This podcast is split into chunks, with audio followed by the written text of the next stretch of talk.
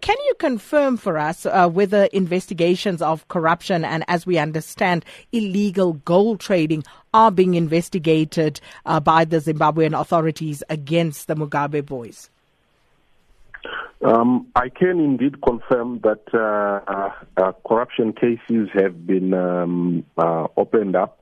Uh, mostly at the present moment, the official position is that it's only for the former or uh, former uh, ministers who were in Mugabe's government. We have the minister of uh, former minister of uh, energy has been picked up.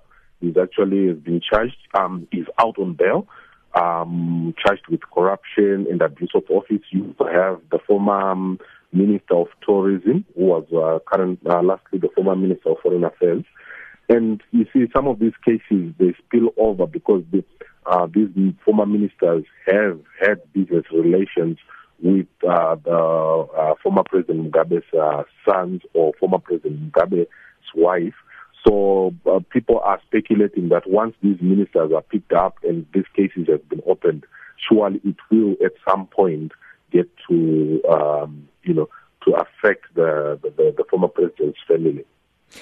And what about the uh, veracity of reports uh, that there's been an audit of uh, President, former President Robert Mugabe's uh, land and some other properties that he may own?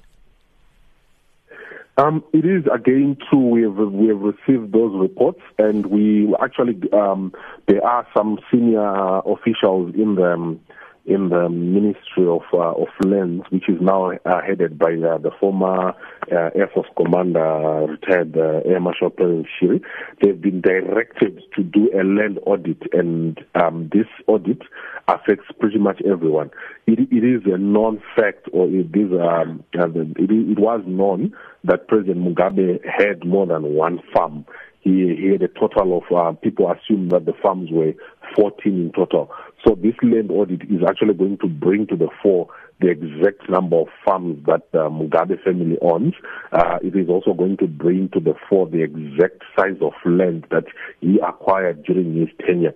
Uh, most of the, the, the, properties or most of the farms were acquired uh, in his wife's um, uh, name or in his wife's account. That she's the one who was to grow her empire.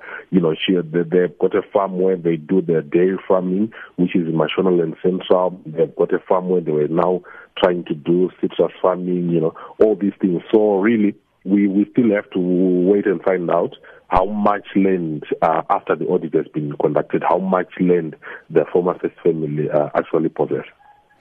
Um, if it, uh, I also understand that uh, President Mnangagwa has told ministers who've been, been, implicated in corruption to come clean voluntarily and that they should surrender their ill-gotten wealth. Has there been any developments on this?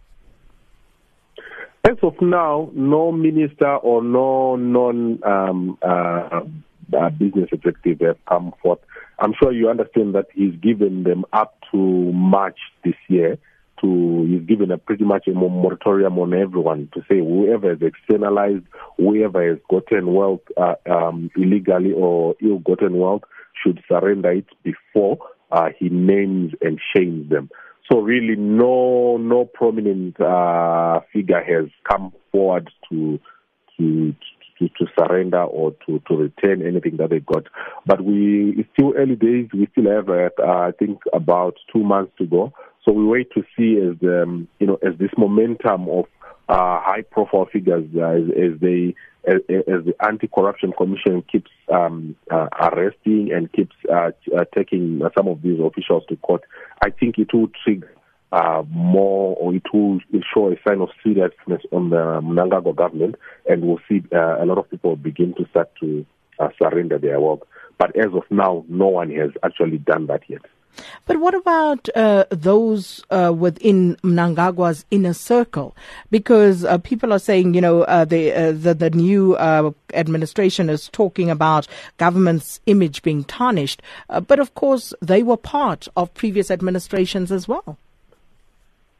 Yes, I think that's uh, you know in December during uh, the one of the central committee um, uh, central committee meetings of the ZANU PF party, Mnangagwa actually called on everyone, uh, and he was addressing the central committee when he told them that he is giving them a three month um, moratorium.